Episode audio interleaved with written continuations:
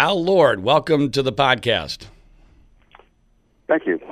Al, uh, let's uh, start uh, before the, the crap hits the fan in November of 2011. Uh, you're a 1967 uh, Penn State graduate, a prominent uh, business person in central Pennsylvania area and beyond, and you knew a lot of the players involved in all this. What, what was your relationship with Penn State and the key players, specifically Graham Spanier, before all this went down? Well, um I guess uh, from from from my perspective, as opposed to Penn State's perspective, I um, I've always I've always been um, grateful to Penn State for. Well, I, I've often said the two best days of my life were the day I was accepted at Penn State, which wasn't a foregone conclusion, and uh, and um, the day I graduated, which was also not a foregone conclusion, and. Um, uh, and at Penn State, and and the education that it gave me en- enabled me to be uh, to be um, um, a little um, self-interested. had A, a, a, what turned out to be a very good career. Um, I ended up ultimately as the CEO of a, of a company called Sallie Mae, which is at the time was one of the 50 largest companies in the country, and um, and I attribute that to Penn State. Not that it wouldn't have happened had I gone to another school, but I didn't go to another school. I went to Penn State. Uh, and so along the way, uh, Penn State did one of the things that Penn State's pretty good at is keeping track of the financial well-being of, of its graduates. Um, and so, um, while I was a while I was probably in the top one percent of of uh, avid Penn State football fans and and uh, a grateful alum.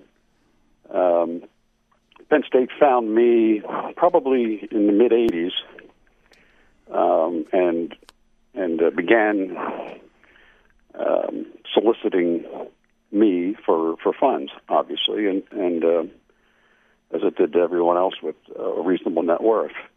Um, and in that in that connection, I I grew to know over a period of 30 years all the key players. Um, uh, and I, I, I met Joe Paterno during the 80s and uh, and became friendly with uh, the family over that time. I think Joab Thomas was the president at the time and succeeded by Graham Spanier. There might have actually even been somebody else in between but anyway, I came to know those people, um, and as my career kept headed northward, uh, I gave larger and larger sums, and, and ultimately um, gave a substantial gift to the campus that I started at, which was uh, which was then called the Ogontz campus. It's today called the Abington campus, and um, uh, along the way picked up nice awards that. Uh, that had absolutely nothing to do with my grade point average. Um, like uh, I think I was called a Penn State Fellow and got a an award, and I was later named a Distinguished Alum, which is a pretty exclusive society at Penn State, and, and includes people that are accomplished, um, and includes people that have given a fair amount of money. So. And, uh, but in, uh, like I said, in that regard, I, I began helping Penn State find find others to to uh, to give them money and um, and and involved in not just a, a variety of ways, and, and so. Um, All right, so you're you're very uh, involved in the university, and obviously yes. they they want your money, and you get to know the key players, and all of a sudden in uh, November of 2011, this story explodes uh, seemingly involving Jerry Sandusky, but quickly engulfing uh, Joe Paterno and Graham Spanier and Gary Schultz and Tim Curley. Take us back to that time period and tell us what your assessment, as someone who loved Penn State and knew these people, uh, what your assessment of what you were hearing was. Well, my my, I mean, I was uh, obviously dumbfounded.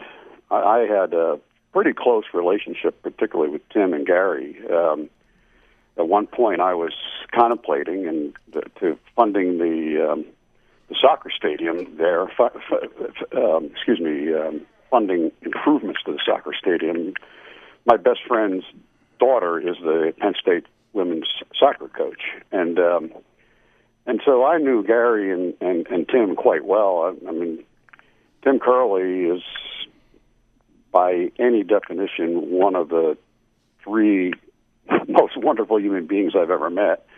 Um, and and uh, Gary, a, a very intelligent guy, very dedicated to Penn State. So I knew them quite well. Obviously, I knew Joe. Um, I was I, I was dumbfounded by the the, the news, and um, I'm very skeptical. Of course, at the time I was C- CEO at Sallie Mae and um, uh, I began I began, and this is some number of months later after the Freeh report came out. I began seeking ways to get involved. Um, um,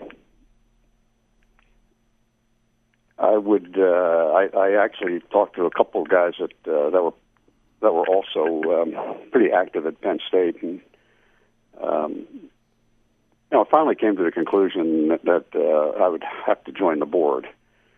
Um, all right. Well, I don't want to get ahead of ourselves here. I want to, I want to go there here uh, as yeah. linear as possible. So, so the board at the time, which you were not a member of yet, but you eventually would be a member of the Penn State Board of Trustees, decides right. to fire Joe Paterno uh, and effectively fire uh, Graham Spanier and and Tim and Gary are indicted and and and are, are essentially banished uh, from from the university.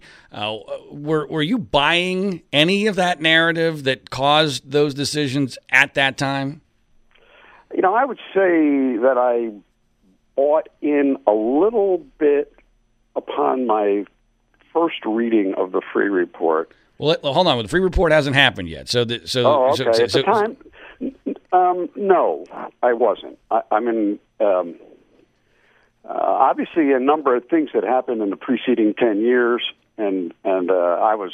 I, I mean, I, I have a. Um, I have a supreme skepticism about the um, the ability of entities like universities, nonprofit institutions, to actually manage themselves.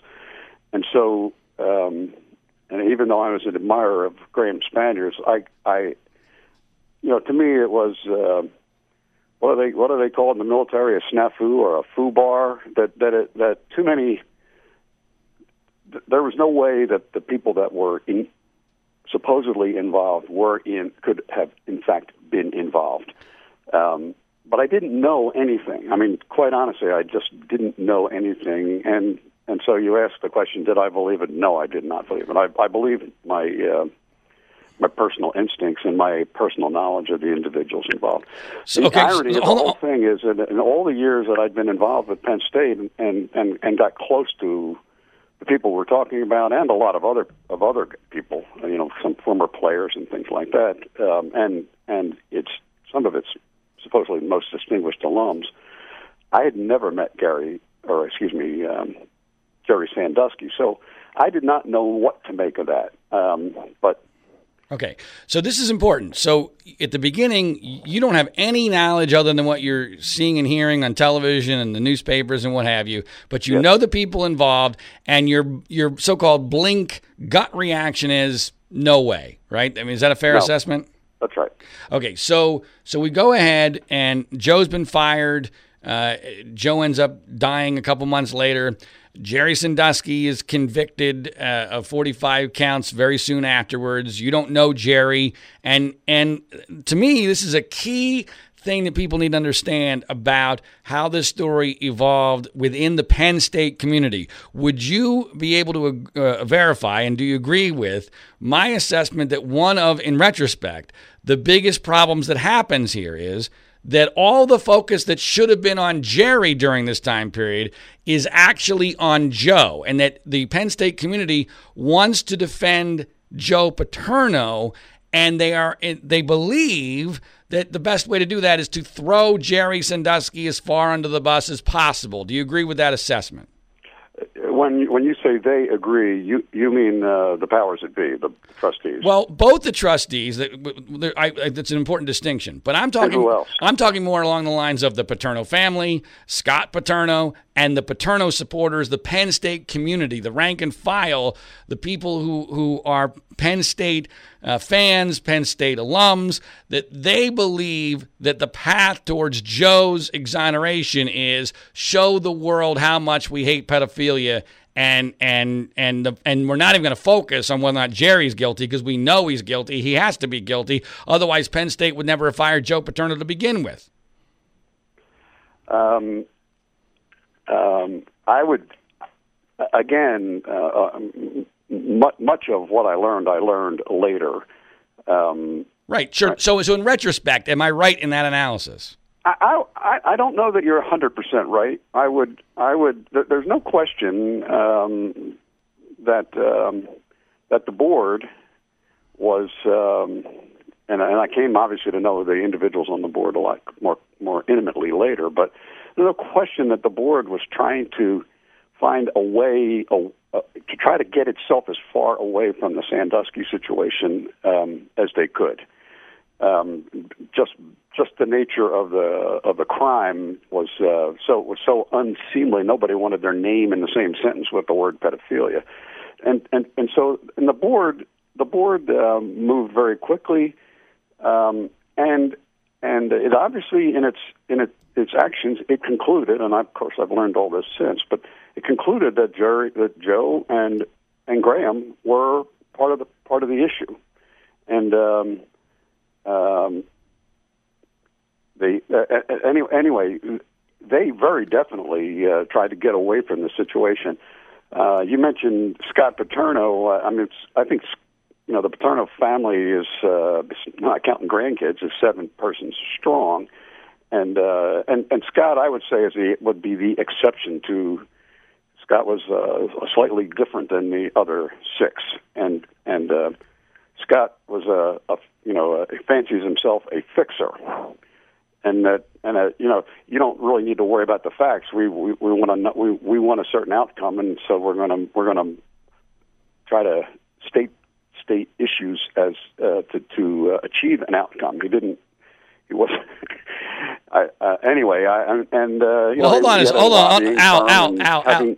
Go ahead. I, I, need to stop you there because Scott's an important figure here. I mean, so so what you just said is important. Scott's goal. Well, I want to differentiate Scott from the rest of the family. I uh, and and Scott, being an attorney, uh, jumped to the fore and jumped in front of Joe and the others and start and started to run a show um, that was, you know, I mean, Scott will, will will try to kill me for this, but it was a show that was was a tidal wave that was far bigger than Scott's ability to deal with it. And frankly, Scott, I think, started pushing this situation in directions that um, that didn't help Joe.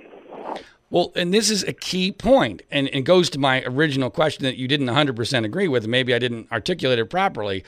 Scott, why, why, does everybody agree with you 100 percent, John?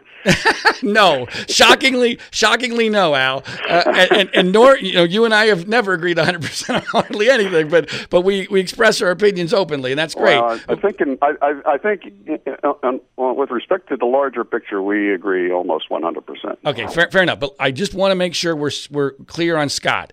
So when I'm thinking about the Penn State community, I'm thinking about how how impactful, especially in retrospect, it is when Scott Paterno goes out on the the front lawn of Joe Paterno's house in front of cameras and a crowd on November 8th, 2011, and declares Jerry Sandusky guilty and yeah. asks for a prayer for the victims of Jerry Sandusky. Does right. that not send a blaring message perceived as being on the on behalf of Joe Paterno to the entire and the entire Absolutely. You agree with Absolutely. that? Absolutely. And frankly, frankly, um, it's not not not unlike the reaction that we've seen across the country from politicians who instantly instantly are um, admirers of the the late uh, George Floyd. In, in other words, they don't know anything, but they want to be on the right side, and I think that's exactly what Scott did. Scott Scott didn't know, and and uh, look, I'm I'm pretty close to Jay and Sue Paterno and and uh, and the and the daughters. um, and um, not with the possible exception of, I mean, I don't know, I don't know what Scott believes anymore, but but um, I guess what I'm saying is that what Scott believes isn't necessarily what Scott said um, with his with his dad in tow. So, so you're saying that uh, you believe one that the rest of the family, uh, in their private positions, are not in alignment with Scott's public positions, correct? That's my that is absolutely my read of it. Yes. And and when you now I never now now look I mean it's a very close family a very close family and I don't think Sue or Jay or any of the others I mean I I had conversations with Jay oftentimes I said you know would be better if Scott you know backed up a little bit and this is throughout a whole for, for several years um, and um, I, uh, but I don't see. I don't. I don't think you'd ever find a crack among the, uh, you know, the five, the six remaining members of the Paterno family on that score. But, um, I'm, and I'm just citing to you my observations of it. But I, I, you know, I came to know Scott pretty well. I mean, I supported Scott years ago, and he ran for Congress one time, and um, so I mean, I have a, I have a, a bit of a history with Scott, and, and again, he's like like others. I don't always get along with him. So, um, but I, I also don't I mean, I think he got the situation off to a bad start. I don't know that Scott played much of a role from that point forward.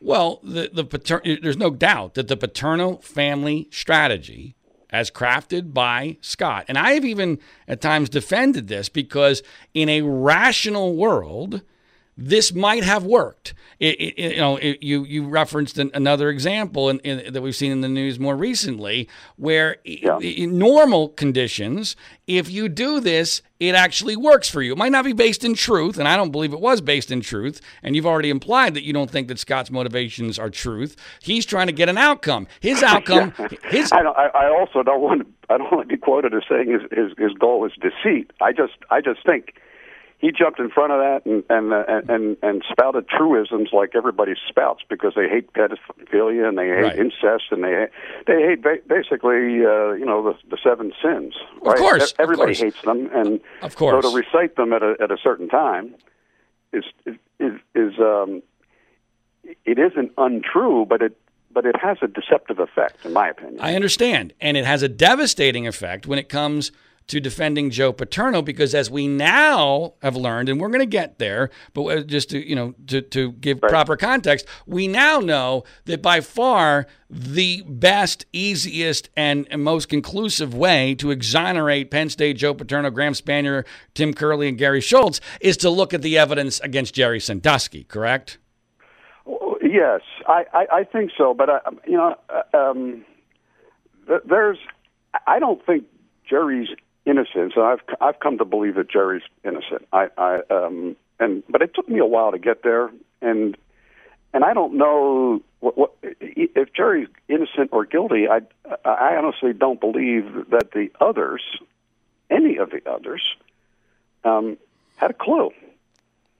Had a clue. I also don't think they ever even that had ever crossed Gary Schultz's mind, notwithstanding his little uh, Pandora's box note note that he had. On, uh, um, I don't think it ever closed uh, occurred to him that the basic evil, the dirty deed, was was going on. I I think they always thought Jerry, as they, they you know as they've um, consistently talked about, had boundary issues everybody in the anybody that knew Jerry Sandusky knew he had boundary issues. He had boundary issues in in every direction practically. Right. And, um, but, but so I think I think what you're I don't know that Jerry's innocence or guilt is really the. And as I said, I've come to believe he's innocent. Just anyway, I don't see that that that that in and of itself was really. there, the larger crime here was was the railroading of a bunch of larger names than Jerry Sandusky's that that the board took and had ample assistance from from the state to to get larger scalps. Agreed. that's regardless of Jerry's innocence or guilt. If if if Jerry was guilty and they didn't know it, then how could they be guilty? Al, I couldn't agree more, but you're dealing in the rational world. I'm talking about where we are in the real world now. That the only path towards, You mean in 2020? Yes, that the only path for for anybody to take seriously the idea that this whole thing was a railroad job, all of it, is for people to focus on. Wait a minute, the original sins, as you put it, didn't happen and that there's no evidence yes. that they did. And so so we're, we're, once again we're in agreement but we're saying it in a different way. I I agree that from the beginning there was never a rational path to a cover up in this case and let's talk about why there was never a rational path to a cover up and we as we get to the Freeh report. So so, so I, I will agree with your conclusion just just to put a a bow on it. Um, you're suggesting that the that the clearest way to to um, um, rational thinking about the the, the five the five um, associates here to this this situation would be for Jerry to be exonerated. Correct. All right. So let's move to the Freeh report. And you already referenced, which surprised me a little bit, that when the Freeh report first comes out, you start to question your gut instincts. Why? Well, I didn't, que- but I didn't question their the individual's guilt. I, I, I, I, the very first reading of this document, I, I was furious at Graham. It was, it was, it was a situation. Look, I've told Graham Spanier, and and uh, and so I don't, I don't mind saying this out loud. I've told him, Graham.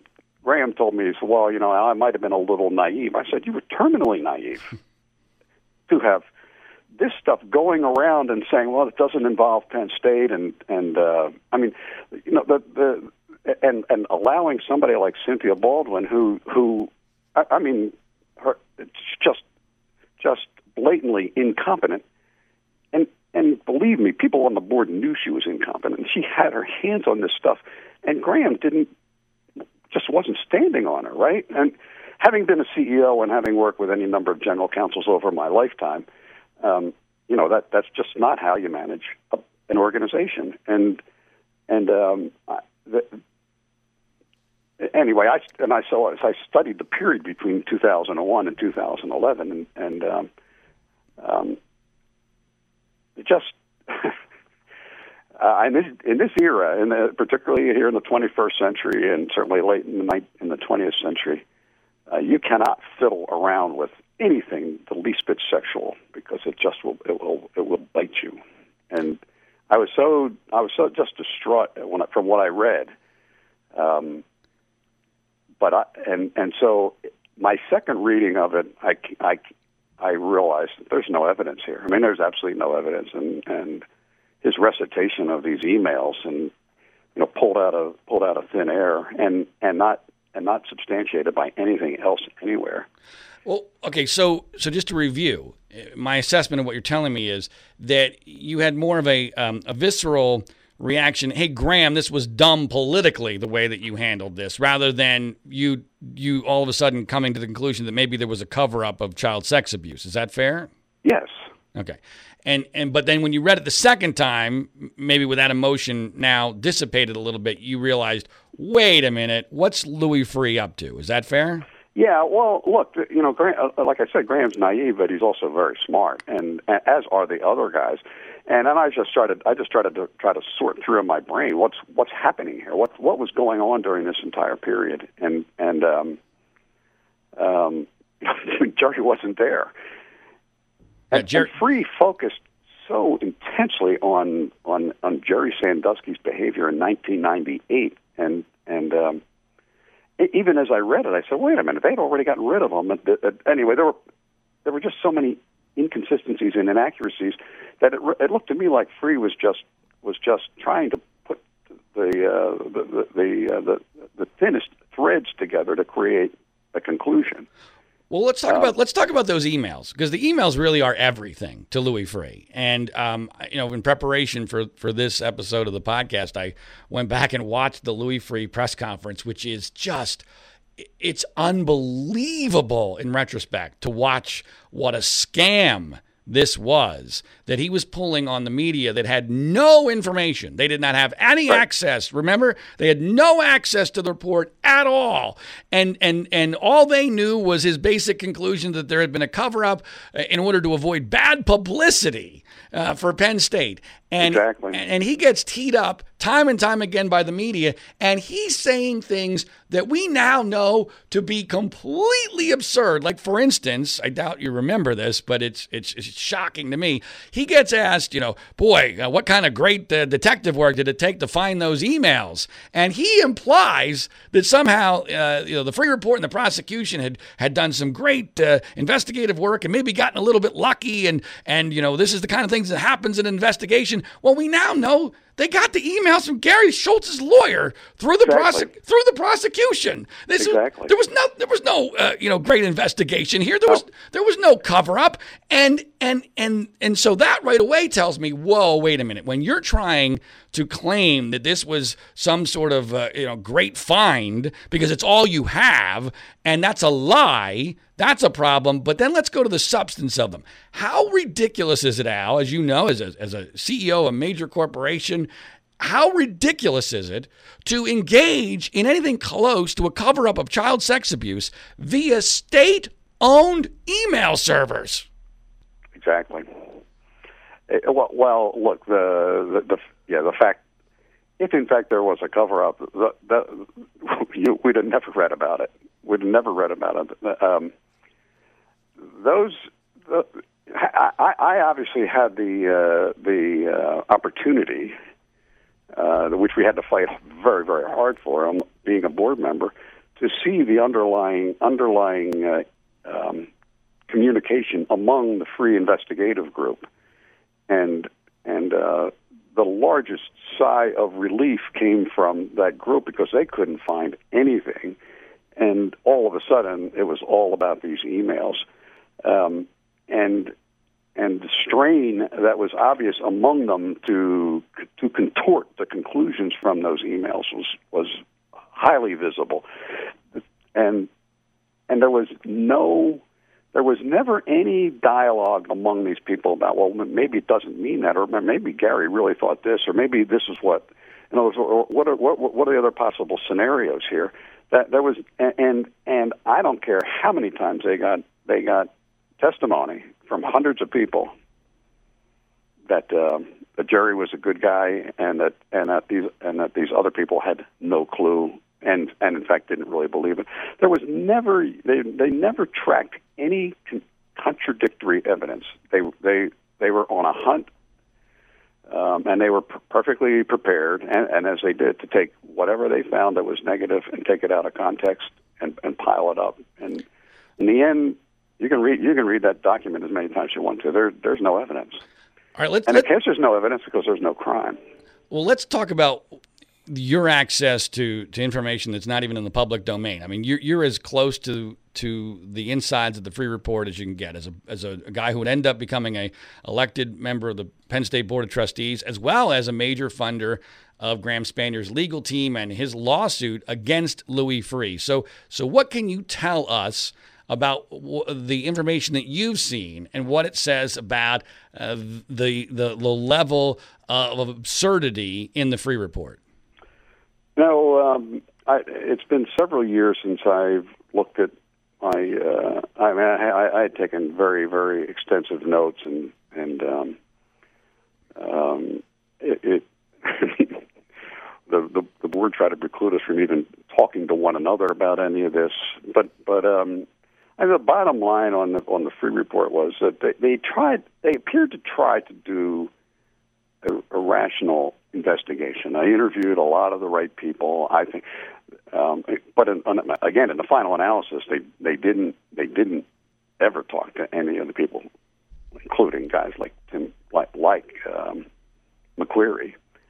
Uh, Let, us let's be let's be clear on that. Let's be clear on that. You know, I know they interviewed a lot of people, like almost 400 people, but they didn't interview Sandusky. They didn't interview Mike McQueary. They didn't interview Tim Curley. They didn't interview Gary Schultz. They they interviewed Graham Spanier at the last minute, and he's barely even in the report. So, other yes. than that, Mrs. Lincoln, how was the play? Well, the, the, in my opinion, the single the single most important witness that they didn't did not interview was this guy, Dr. Dranov and and Dranov not only not not well not only did we I look I saw him testify two times. He I mean he he, said he used the well I can't think of the word. He he used the word almost it wasn't irrelevant, but it's a it's a synonym of irrelevant about what Mike said he saw, because Mike he because Mike after like like St. Peter he denied seeing anything sexual because because Dranov said to him, and he basically said it in these words. He said, "Mike, if you saw anything sexual, um, I have to. You and I are going to the police.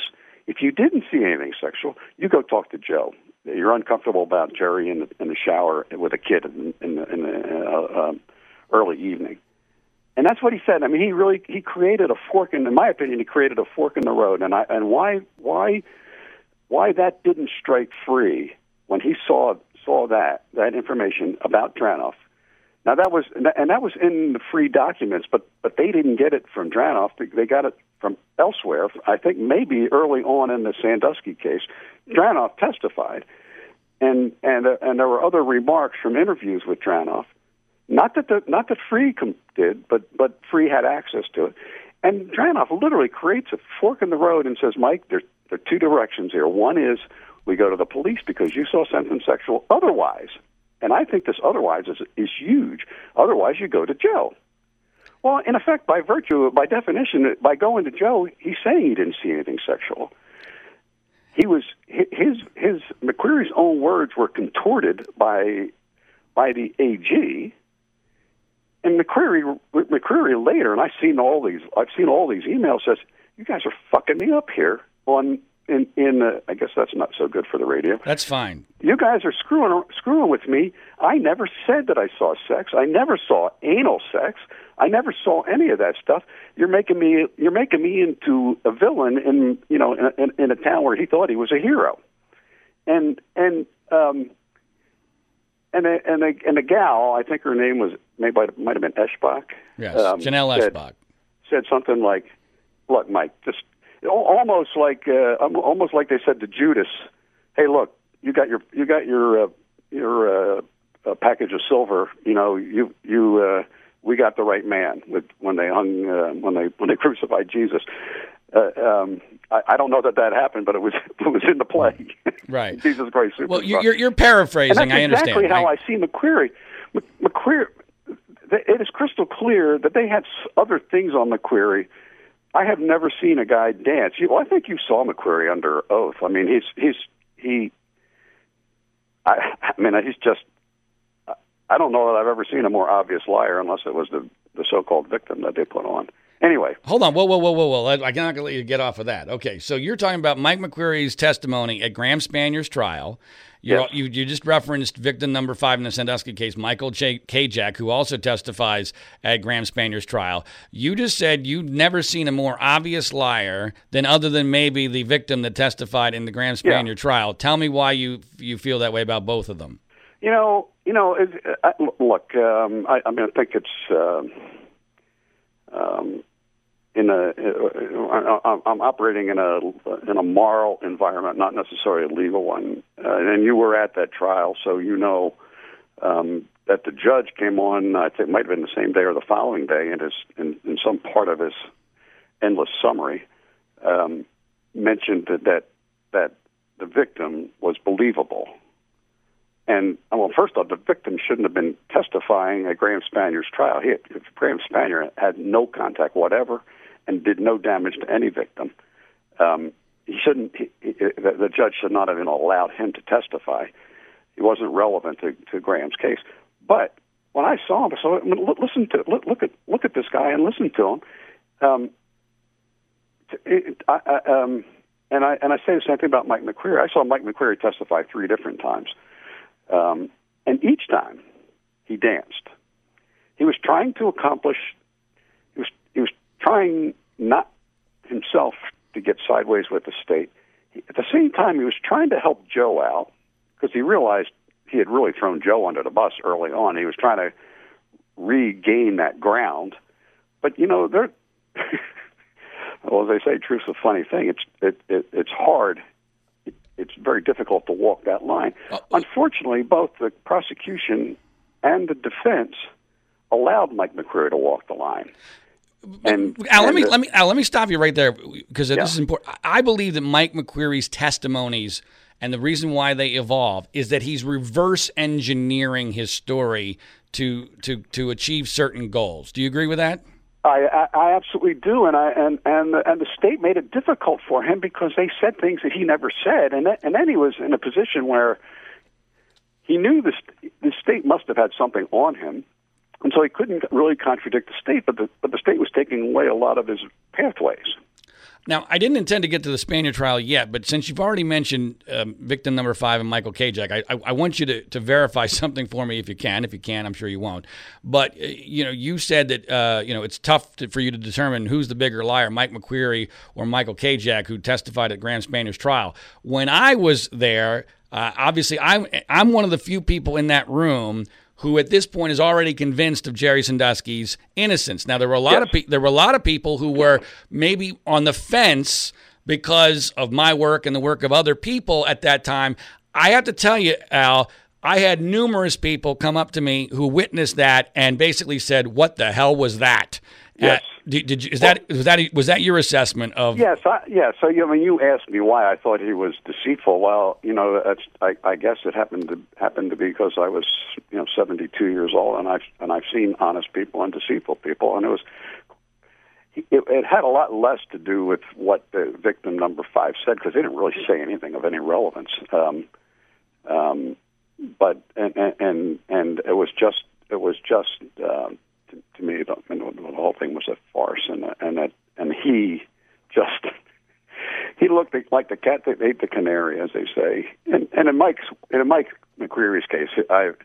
I, I had read so much about Mike, and I read I read hundreds of pages of his emails. I mean, he's look, I I I'm a very good friend. I don't know if you if you've ever come across this guy. Um, now I got to remember his name.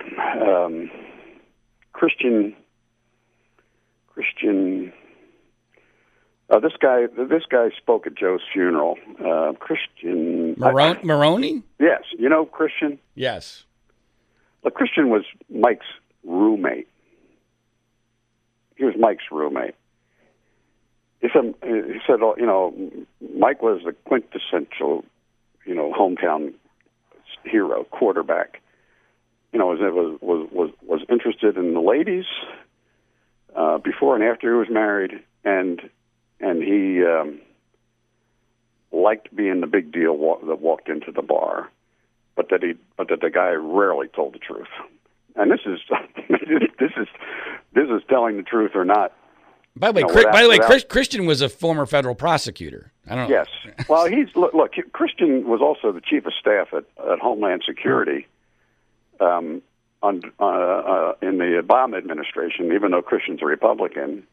And um, I, I, I, I actually had the good fortune. He, he called me and told me he was being um, he was being hounded by the Republicans in his uh, confirmation hearing, and asked me. He said, "I know you know John Boehner, who, which is quite true. I knew Joe John well, and and uh, he said, "Is there anything you would you will, willing to make a call?" And I called Boehner and said, "Look, Christian's a Republican. You should want guys like him in there." And and uh, he was Christian was pissed off because, or uh, John was pissed off because it, you know he was he he was having trouble controlling some of the conservatives. And um, I got a call from Christian a couple of days later. He says, "I don't know what you did." He said, "But they uh, they just stopped asking me questions." And, and now, and he look, this guy held he also was is a son-in-law of Vince Fumo, who was ran the city of Philadelphia for years. Right. Christian is a straight, straight up honorable guy, and his opinion of of um, of Mike McQueary means a great deal to me. Well, and, well, I interviewed Christian for my original documentary, The Framing of Joe Paterno, so I'm very familiar with his opinion on this, and I, and I agree that uh, that he he has been very outspoken that, that Mike is is not credible, and that the Freeh Report is not credible. So let's go let's right. go, let's go back to Freeh for for just a minute here. So so you become convinced that uh, that Freeh's report is not credible, that the conclusions are wrong. What do you believe his motivation was? Was he incompetent, or was he doing the bidding of that original board that needed an explanation for why they fired Paterno and Spanier?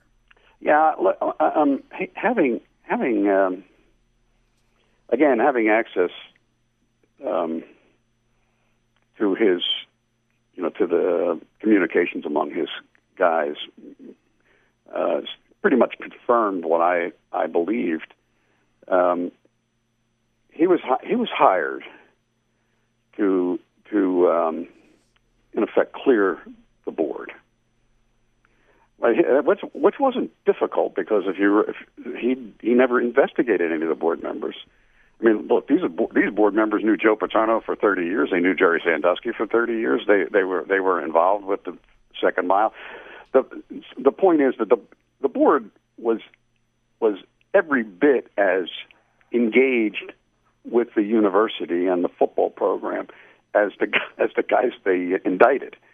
Um, and so it was his job to you know to clear them. Now he he cleared them by virtue of just not mentioning them and and and not, and, and he and he didn't look at their information. I looked at a lot of the board information because of because the the uh, the data was there, but but they hadn't been interviewed by uh, by Freeh's guys.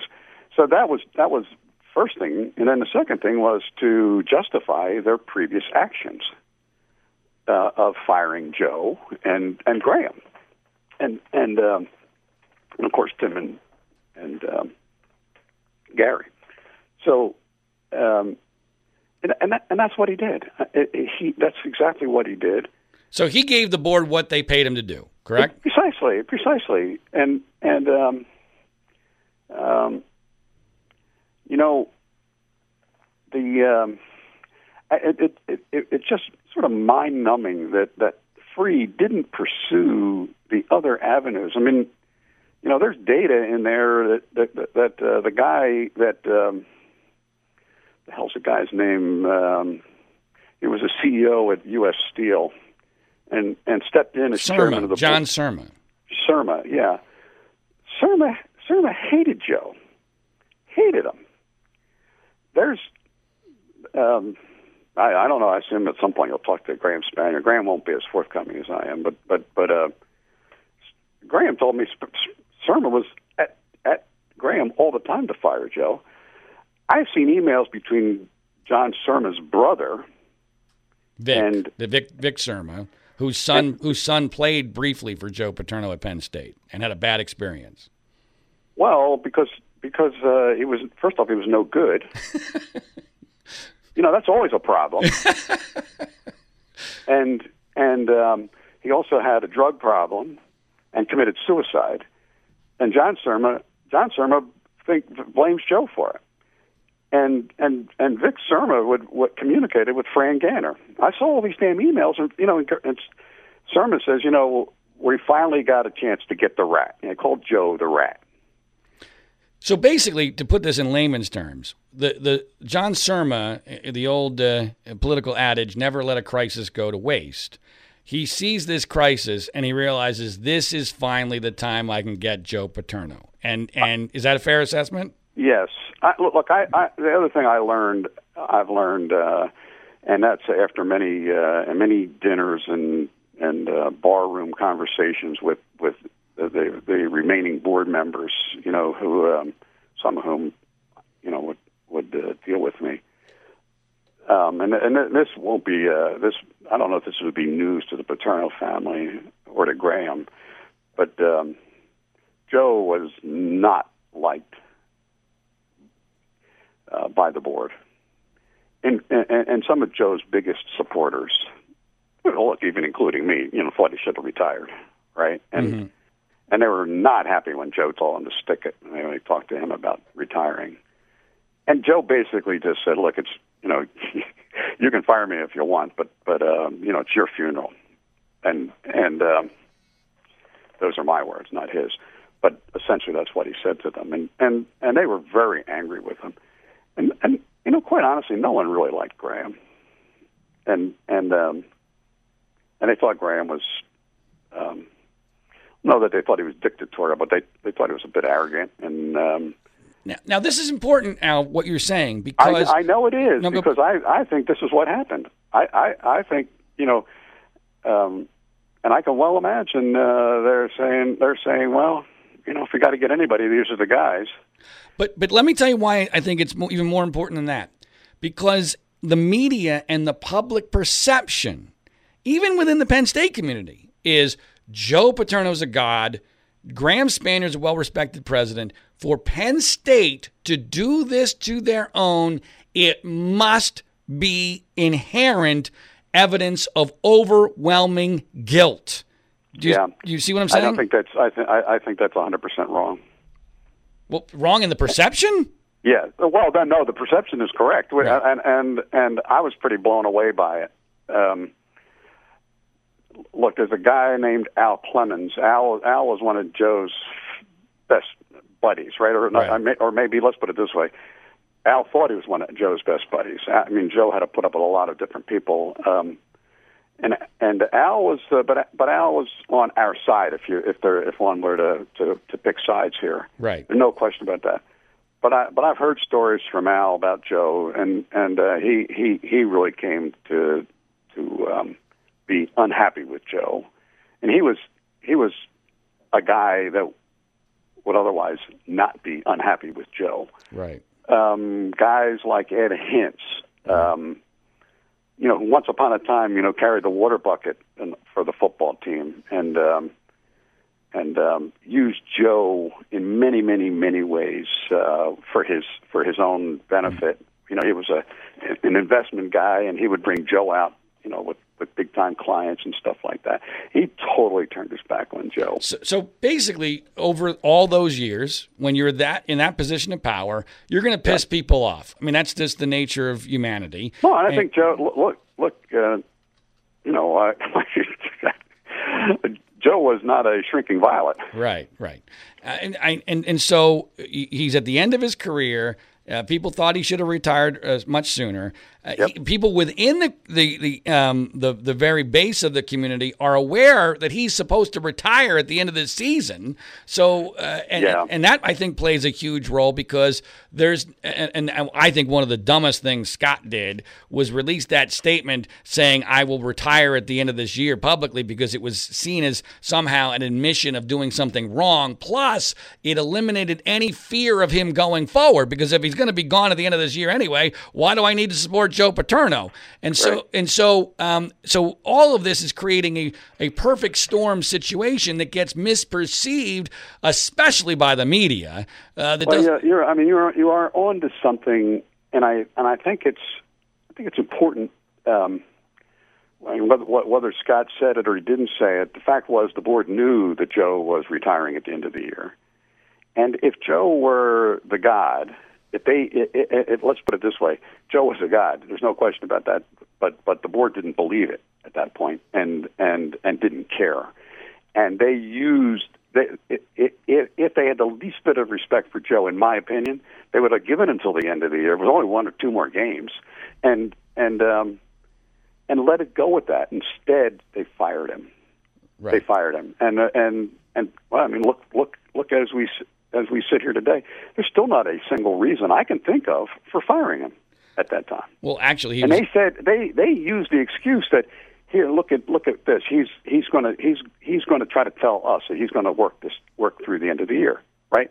I, Joe was trying to give them an escape route, and and and and they already had the escape route, and yet they decided, and and I and I heard this often enough among the, the various board members they, that that uh, that was Joe's arrogance, and they were not going to permit that. This was this was their time to get even. Look, Ken Frazier, who I'm sure you know, right.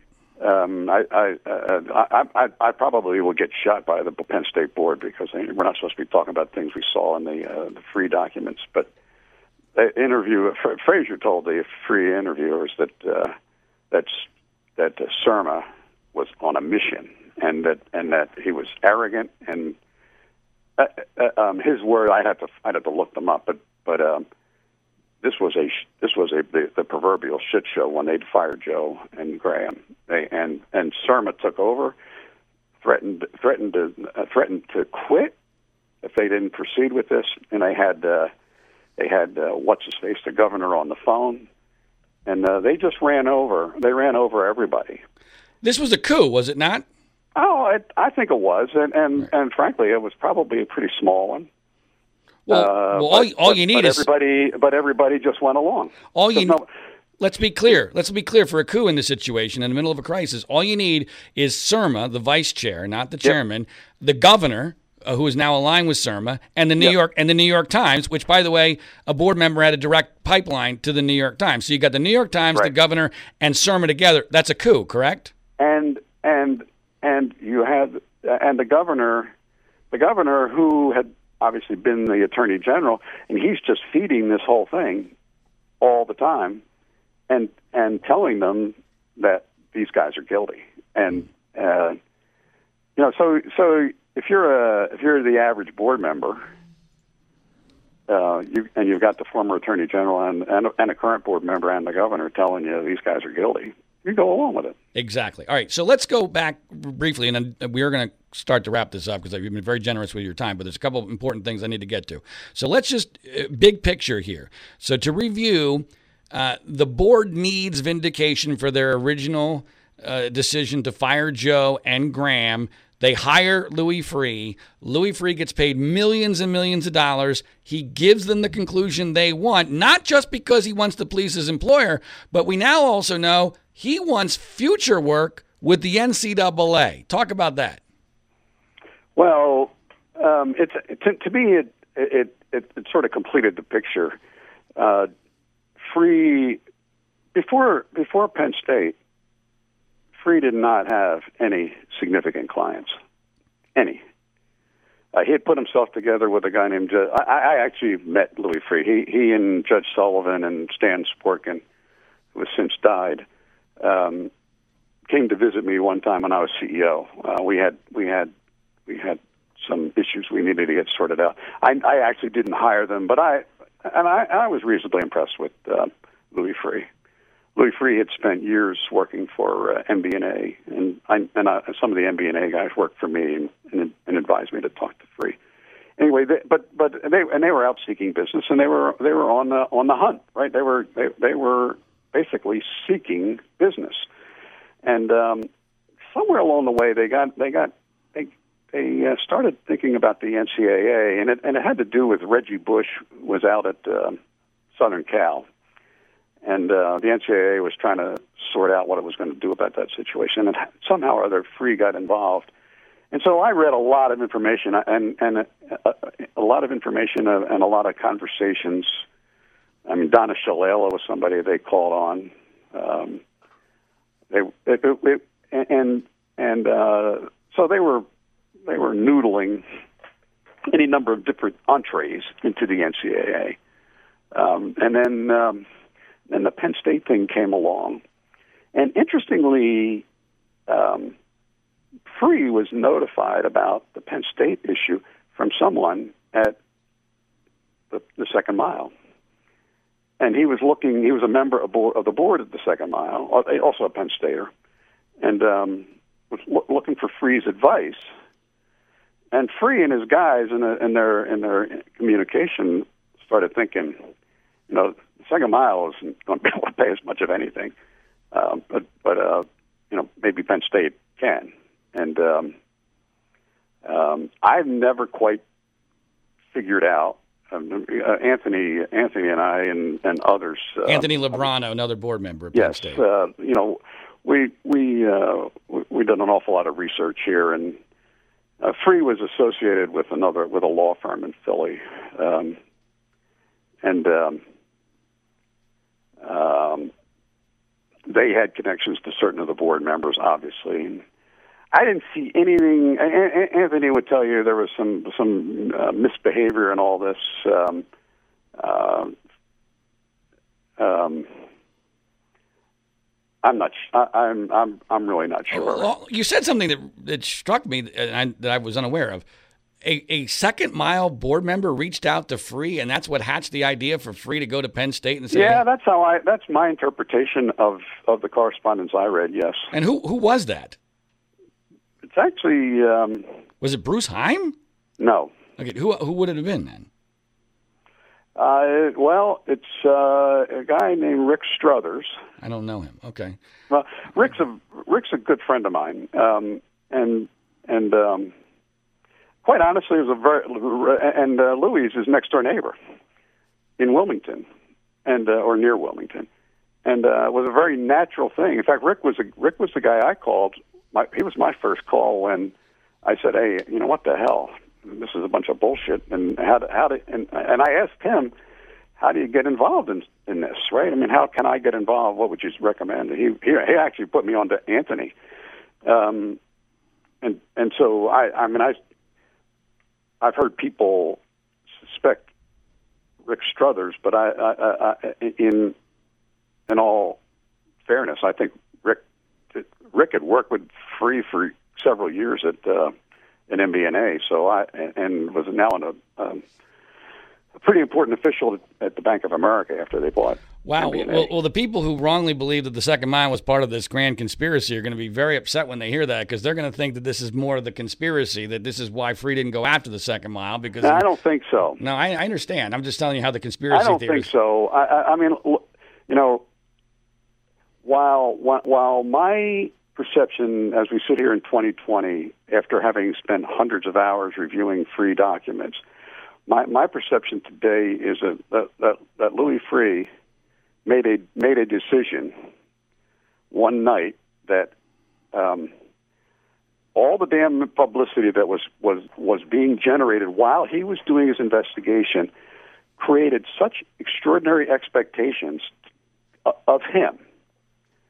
I mean, and I can I, can I've got I hope I still have notes on it, but but um, um, there were there were you know, I saw Freeh talking to his associates saying, "Jesus, they're, now they're expecting us to to find a, not only find guilt or innocence, but but uh, the you know track the conspirators and um, because there were sports writers saying, well, you know, they got they got they got Sandusky, but he's only he's only a bit player here. He he he, he supposedly only did 45 kids, right? So what's that? That's nothing. We want to get the other guys. And and uh, Freeh was really fretting about what the expectations of him were. And I think he I think he had a moment one evening and said, "Screw it, I'm going for it. I'm going for it. I'm going to build build these guys a lot of money. I'm going to I'm going to I'm going to absolve the board, and I'm going to nail these guys, and and uh, I'm going to write this, and and uh, who's going to prove me wrong? I, I that I think he had he had a moment because you don't see any any language, you don't see any any energy around this investigation by any of the other people.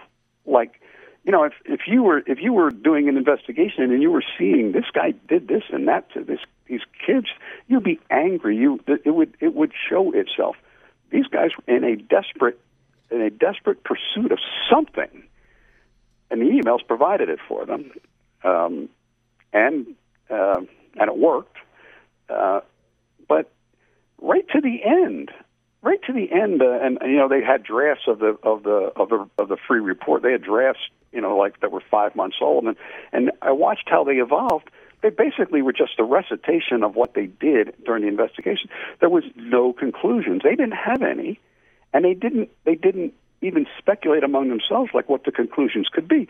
Having been a having been spent five five years of my life as an auditor, which is not totally different from investigation, um, I was stunned by how little data I saw across across the uh, months of their work.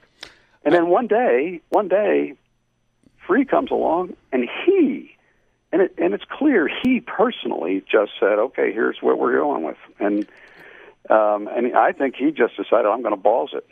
All right, so Al, let's talk about the big picture uh, self interests here because incentives are everything, and the media has completely misinterpreted the incentives. So, just to review, we got well, the, well, the, media has its own incentives. It, right. It, it, it, likes a gory story better than a boring story. Of course. So, let's talk about the, the, the incentives of each of the key groups. You have the original board that desperately needs vindication for their very controversial decision to fire Joe Paterno and Graham Spanier. You have Louis. Yes, and I and, and frankly, I think that board got a little nervous because it it realized it realized in the light of day that it had been run over by Surma, who had his own who had his own issues, who who had issues of hate with respect to Joe Paterno. Okay, so so and and Franco Harris. And I don't think that should be underestimated.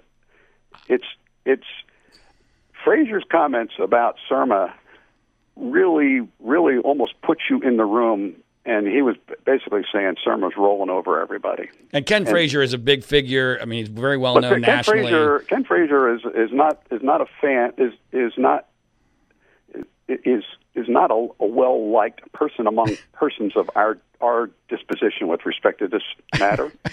but I but I but I have a, a a high level of respect for Ken Frazier. Okay. And I spent a lot of hours with him alone, trying to trying to fix this and trying to get the uh, the different the different legal sides together and mm-hmm. and and apart from the noisemakers. And and Ken, look, Ken said to me, and he, he probably would cut my throat if it, um, but he he he once said the worst thing I've ever done in my life. Says I said I, I'm I, I being on this board is the worst thing this experience I ever had, and I and I tried to push him in in in our direction. He said, my board thinks I'm insane. He says I've been I've been quoted making what some people deem to be racist remarks and remarks about um, um, pedoph- pedophiles. Um, you know, and and you know he's he's running one of the two or three biggest pharmaceutical firms in the world. It's, it's not it's not where he's supposed to be, right? Right. Uh, even even I, when I was still at Sallie Mae, I told my general counsel that I'm thinking about getting on the board. I got to do something. He says your board's not going to like that. Right. It's it's just it just draws attention to you in in an arena right now that's hands off. Okay, so so you got the, the, original board that desperately needs vindication at this time period. Franco Harris is starting to speak up and and putting pressure among alums and and pro Paterno people to say, wait a minute, this was a railroad job. So they desperately they desperately need vindication. Freeh needs clients, and we now know from emails that Freeh is openly campaigning to, to play this role for the NCAA. The, yes. N- the NCAA desperately wants this to be done quickly and seamlessly and without their fingerprints because you got a new football season that's about to occur, and they need a resolution for the Big Ten Conference as to whether or not Penn State is going to play football or not. And you got the media that is much like the original Board of Trustees, a little bit uh, uh, concerned that maybe they killed Joe Paterno too quickly. Yeah, and, they were pretty. They were pregnant themselves. Right. No question. And so, so now everybody is incentivized by what Freeh does. Freeh gives the board what they want. He gives the media what they want. They got the pom poms out. Go, go, Louie. Go, Louie. Go, Louie. Before they even hear what he has to say, the NCAA is thrilled and and Freeh gets what he wants. Is that a fair assessment of the incentives of everybody in the that's key key in the roles here? I think so. I think so. Okay, so so with that, we now have this public perception that obviously there was a cover up at Penn State. We know Jerry Sandusky's guilty as hell. Uh, Joe Paterno's dead. He can't defend himself. Uh, so now the pressure builds on on Curley and, and, Schultz and Graham Spanier gets indicted later uh, in a legal case, their jury pools are so polluted that they can't possibly get a fair trial. We've spoken to Gary Schultz extensively about this. They plead to misdemeanors thinking they're never even going to go to jail, wrongly, right. wrongly and naively. Um, and uh, and so they plead to something they know they didn't do, uh, that they think is going to result in very limited punishment. But this is not a normal case. We're not in Kansas anymore. This is this is the, the Sandusky case. Uh, all, all, rationality is thrown out the window, and you uh, get intimately involved in Graham Spanier's attempt uh, to fend off uh, the prosecution of him. Tell me about your role in that and what you learned and why you got involved with Graham Spanier's defense. You know, it's it's interesting uh, because I, that that that question, the, how I got involved, um, was a bit of a surprise to me. Um, I I am an admirer of Graham's. I mean, Graham and I are on different planets politically, um, but I'm an admirer. I like what he did at Penn State. Um, um, and and uh, I, I'm going to I let's see if I can get the year right. Let's just let, let's say it's um, 2013, maybe 2012. I I forget. You, you, I can. I mean, this uh, this is all. Uh, 2012 is the Freeh report. It's so. a learnable. Inform, it's learnable. Yeah, it's at, so it's after the Freeh report because he called me.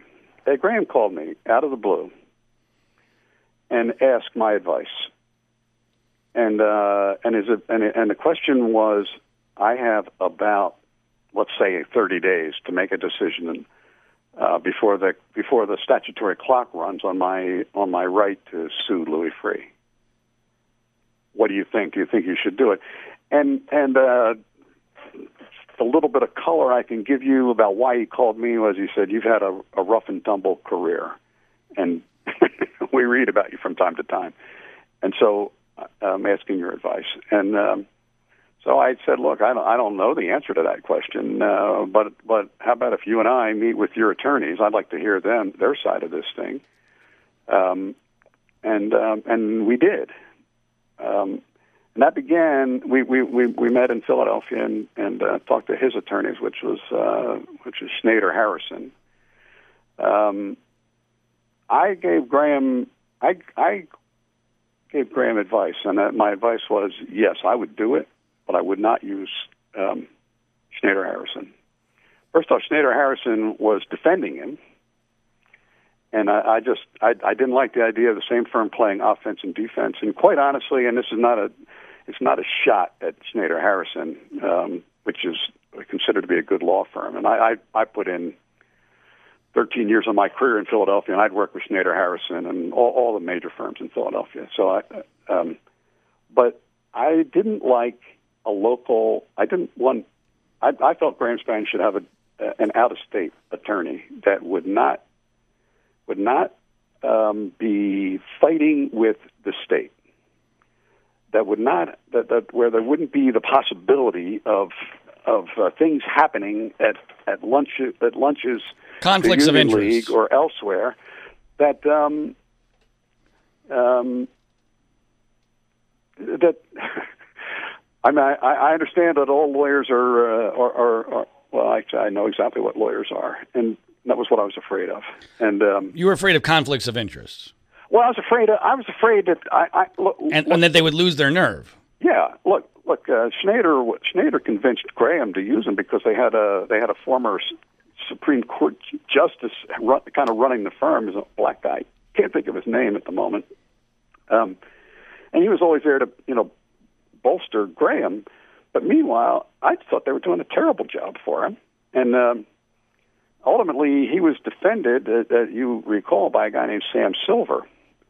And um, so you asked me, uh, I, you know, I, I wasn't technically involved. I wasn't paying for Graham's defense. I was paying for Graham to play offense against Louis Freeh. Right. So to be clear, you and, are you are you comfortable saying how much money you spent on Graham's lawsuit against well, Louis Freeh? Well, it's seven digits. Seven digits. All right, seven digits of your own money. Yeah. Uh, and uh, and and um, um, but we. I'm going to tell you, I, I, you were at that trial. I thought Graham, by the sec- end of the second day, I thought that I thought the trial was over. I thought Graham had won. I thought there was no chance they, they, he was going to be convicted and and and even the Harrisburg Patriot basically said the same thing that that uh, uh, Ditka's uh, Mike Ditka's niece, um, something Ditka, and um, she was the prosecutor. Was the prosecutor that they couldn't get the answers they wanted, and the answers they got from uh, Schultz and Curley were not the answers they wanted. Well, they should they they asked questions. They, I mean, they basically asked Schultz and Curley to lie under oath uh, it was what they did. They they shouldn't asked the questions they asked if they didn't know the answers. But but frankly, um, and then Sam Silver came to me and said, "I don't think I'm going to put Graham on the stand." And he says, uh, "And I'm not going to go after Mike McQueary." He says, "I think I think this thing is won. I don't want and I don't want to rock the boat." It was almost asking me, and I I I, I didn't know. I said, "Look, um, I'm going to." To me, it um, why he felt the need to ask me about it, I don't know. Because other than that, I had sought him out in Philadelphia and talked to him about this case and, and how he was approaching it. And and I told him I've I have advised Graham to get out of state attorneys. I got Graham out of state attorneys for his case against Louis Freeh, and and um, they've done very very nicely. Um, they did they did good work. They won they they won what was winnable along the way. But but uh, when Graham was convicted, there was no way to keep to keep playing offense. Um, but but um, I my my feeling is that uh, the fix has been in. I feel like I almost feel like I'm in the middle of a, one of these bad movies where where um, the state officials, the politicians, and uh, the Penn State board are all are, all in this pretty much together. Whether whether whether they have secret meetings or not, I don't know. But um, anything that could go wrong in this in this situation has gone wrong. Okay, well, I want to make sure I understand what you're saying there because, and I don't want to misinterpret it. Uh, you know uh, well that I was uh, incensed by the way that Graham's defense at his trial uh, laid down, didn't put on a defense, didn't even question witnesses. No, and, they didn't go after McQueary. That was the well, they didn't go after anybody. Uh, I mean, they agreed not to go after Michael Kajak. Uh, they didn't ask any questions of him. Uh, they didn't. They, they didn't put John Snedden on the stand. They didn't put Graham on the stand. They didn't put on defense. I, I was. I mean, first of all, I mean, am I right to be incensed with Graham's defense? I think so. Yes. Okay, so so they wimped out. Um, I believe, and I'm trying to give them the benefit of the doubt. I, which is always my first instinct. I'm always I'm always presuming incompetence and naivete. I think they're well trained lawyers who thought they're still playing in a normal stadium, in a normal football game. That they don't realize that this is not a normal football game, that all the rules are different here, that they're playing in a hailstorm. They're you're, not. You're, you're, talking about Graham's defense team? Yes. That, yeah, they, they think this is a normal case, that if the other prosecution doesn't prove their case and, and the law is on our side, we're going to win because that's the way the system works. But they don't realize that this isn't that system anymore in this circumstance. And I was there I didn't speak to you about this, although we, we did talk. Uh, I told Anthony Lubrano and I told Franco Harris, Graham's getting convicted. And, I, and, and Anthony thought I was crazy. I said, it's because you guys don't understand this isn't a normal situation. We're not in Kansas anymore. This is the Wizard of Oz. So I presumed incompetence and, and naivete on their part. Are you suggesting something more sinister as to why they laid down? Not, not credibly. Um, I you said it's not. You you, th- you said they didn't understand it. It wasn't uh, Kansas. Um, there's there's there was no reason at that stage for them not to recognize that it was not Kansas. Um, they, I I I um, the, the the answer to your question is is pretty much a flat no. I don't I don't have any okay. information. All right, that's fine. All I all I know is well, anyway, I I, I don't have any such information. It just feels it feels they, to you. I, but I think I think it it unconsciously affects you. Um, you're a you're a well known attorney in the state of Pennsylvania, and and uh, you're in one of their courts. Um, I I just think um, that's the way it goes. No, no, Al, Al, I think you just made a really good point there, and that that's not a conspiracy. That's no, it's not a conspiracy, but it's it, it's it's it, it, it, they they weren't part of the meeting. They weren't part of what what whatever the conspiracy was, to the extent there was one. But um, but that's how that's how you behave. But you come in, you you come from someplace else. Um, you could give a shit less about about Pennsylvania courts and, and protocol and and and, uh, do, and and and being mannerly and so on and so forth. Um, you, I just think there are things that you choose not to say and things you choose not to do uh, if you're if you're playing a home game. And and um, I, I I noticed the prosecution pulled no punches, but I I guarantee I think the, the, the, defense team pulled a lot of punches. Al, what you just said there is so important, and I've mentioned it before, but no one, I'd have never articulated it as well as you just did. And I think it influenced greatly Joe Amendola in Jerry's trial. I think Joe Amendola believed he was now going to be part of the Cool Kids Club. He was now famous. Uh, he was loving the media attention, and yes. he didn't he didn't want to rock the boat. And and and and, and much like even it's a lot of this is subconscious.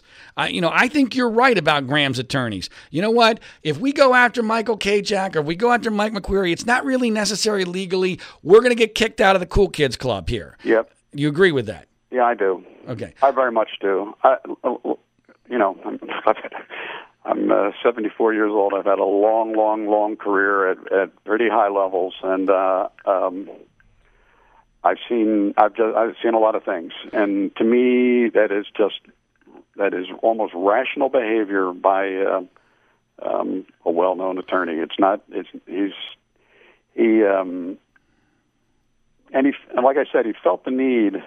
Sam felt the need to tell me, you know, well, we're gonna we're we're gonna leave uh, McQueary alone because there's really nothing he can do to help us, and you know, almost as if he was trying to convince himself. Interesting, very interesting. Okay, in, in a couple more quick That's things. my, but you know, I'm exercising some some. Um, psychological expertise that I really don't have. Well, no, that's that. Look, I, I disagree with that. Uh, your assessment of, of your uh, own ability to to discern what the truth is, because you've you've you lived it. Um, and and let's talk about your life with regard to how uh, the how your view of Jerry Sandusky's guilt also evolved. Uh, at what point? did you start to question strongly whether or not even Jerry Sandusky was guilty of the crimes for which he was convicted? Well, read the read, reading some of the uh, the information that these kids provided. Um, it's it's hard.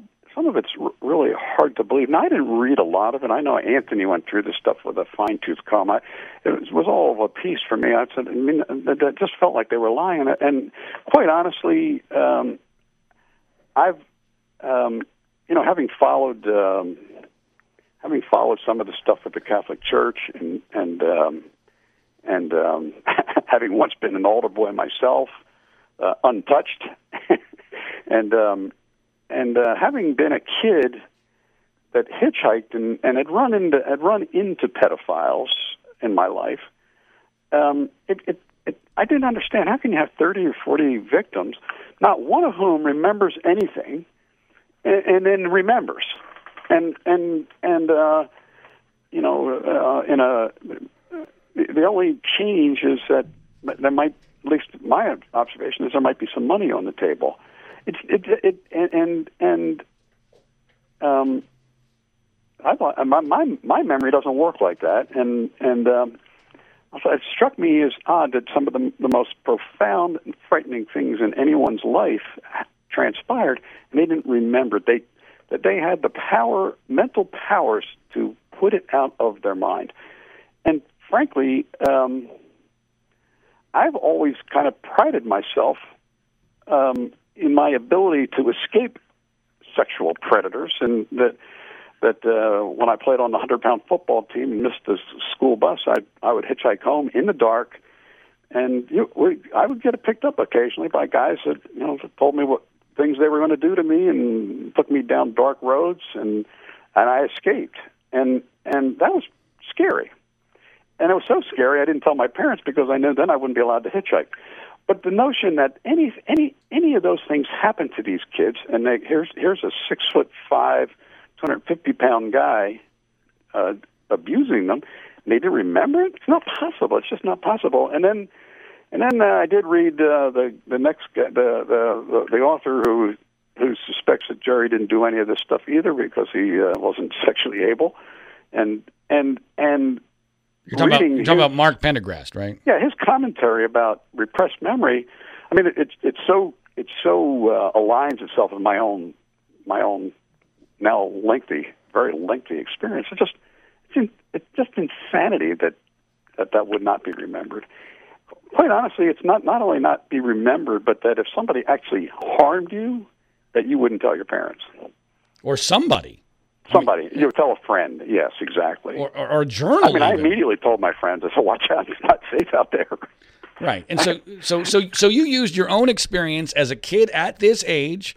Yeah. as as an athlete uh, who would hitchhike, and you, you you found yourself in multiple situations where you had to escape a dangerous person who was trying to sexually abuse yes, you. And, exactly. And you never forgot it, uh, of course. You told people about it, and you got yourself out of the situation. As, and, and, and, you know, and, and I was very careful when I got in the car. Mm-hmm. I mean, it was very hard to. Was, I, I I sat with my right side pressed against the passenger door, wherever I went. Now, was there a moment in all of this that you finally realized? Because you know, you and I have talked for a long time, and you you clearly have strengthened your belief that Jerry is innocent. Was there a, was there a final nail in the coffin that you, that, this, that made you decide, oh, this is come on, this didn't happen? It was so hard. It was so hard um, so hard to to to argue that 40 people or 35 people that that that every single one of them is lying. I mean, that was a hard thing for me to do. Sure.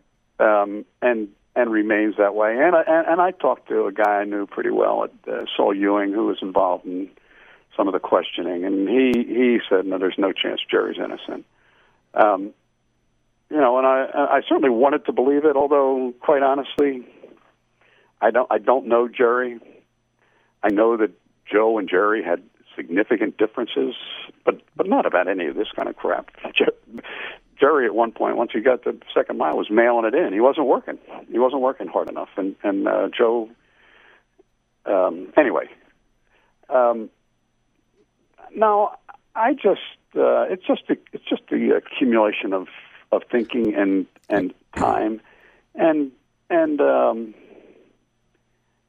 and Pendergrast's uh, assessment of of um, the psychological aspects of repressed memory. It, it I, you know, even if it were a real thing, you, you're not going to bat a thousand. You're not going to have 40 kids.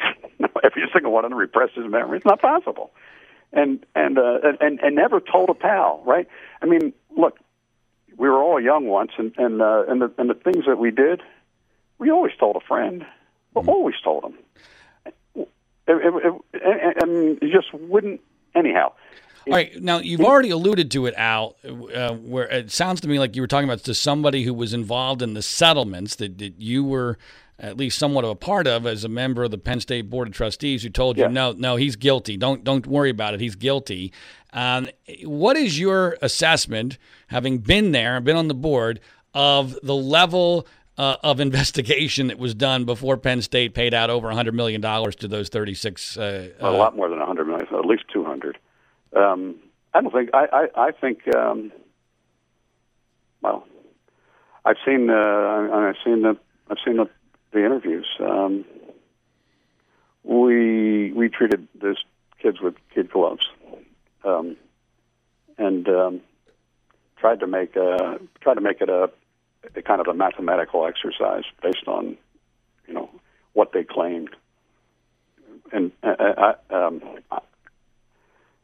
I just, um, I mean, I blame I blame the kids. They're not, you know they're they're they're not the victims they claim to be. I really blame their attorneys. Um, you know who are obviously getting a piece of the action, and and I really blame Penn State. But they but Penn State by then had uh, had chosen a path, and they needed these kids. They needed these kids to have been abused.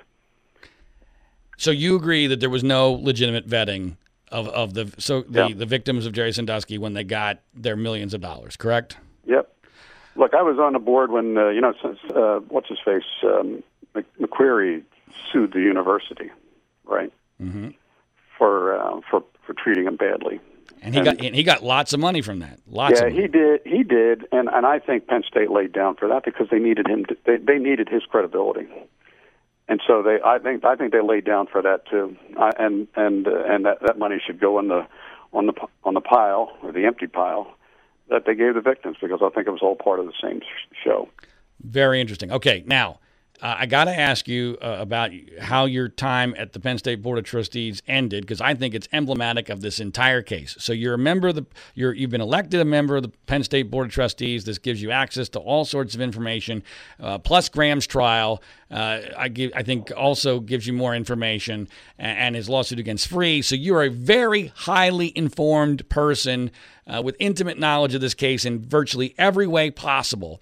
And in the spring of 2017, you make a public statement that you have lost sympathy for the so called Sandusky victims.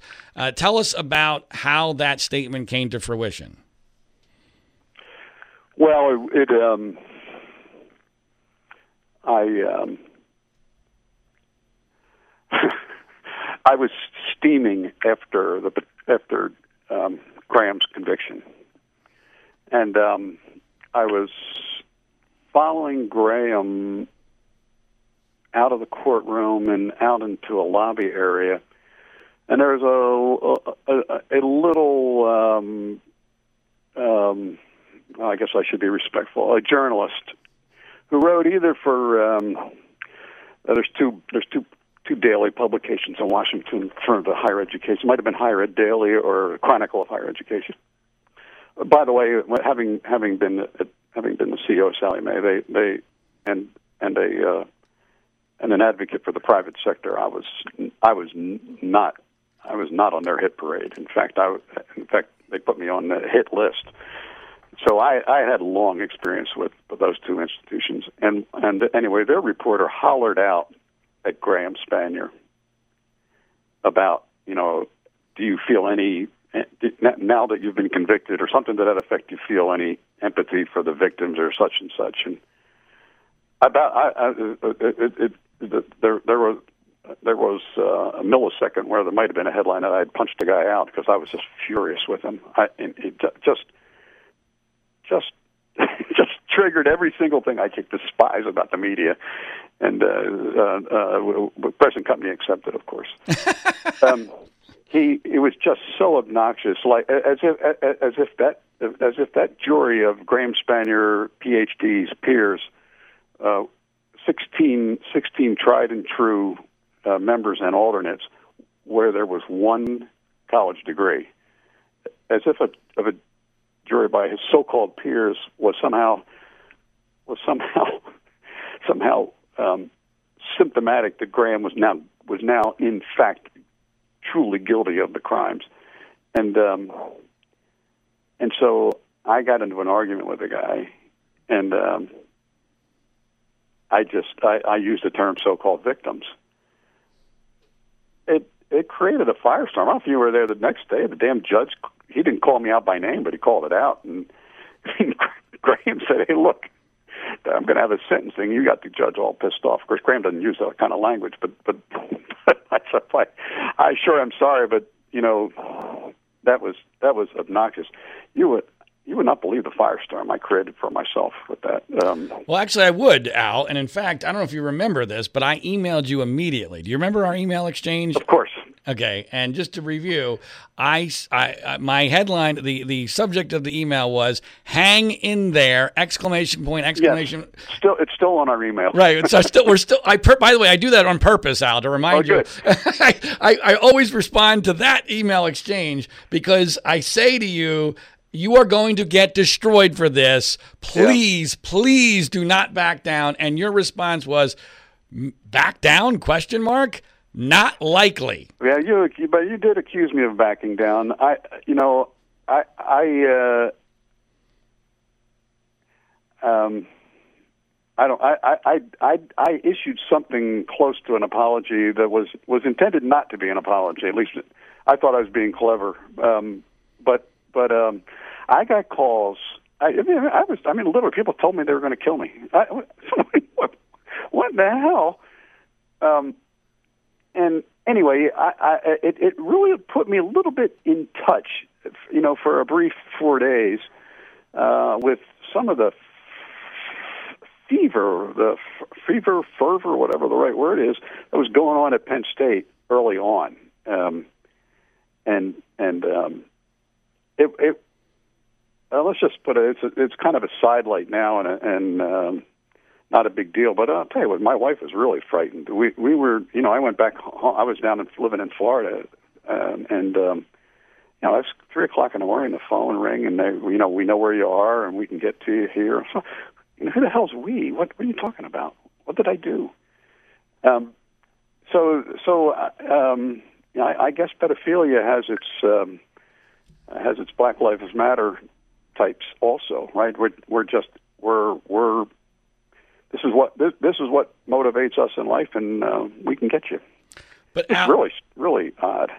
Well, but but Al, I thought I mean, look, I was on ESPN for God's sake. That was what. Look, the the comment came naturally to me, right? I wasn't trying to I wasn't trying to inspire anybody's anger. I I I believe, as others believe, but but regardless of what others believe. If I believe they're not really victims, so be it, right?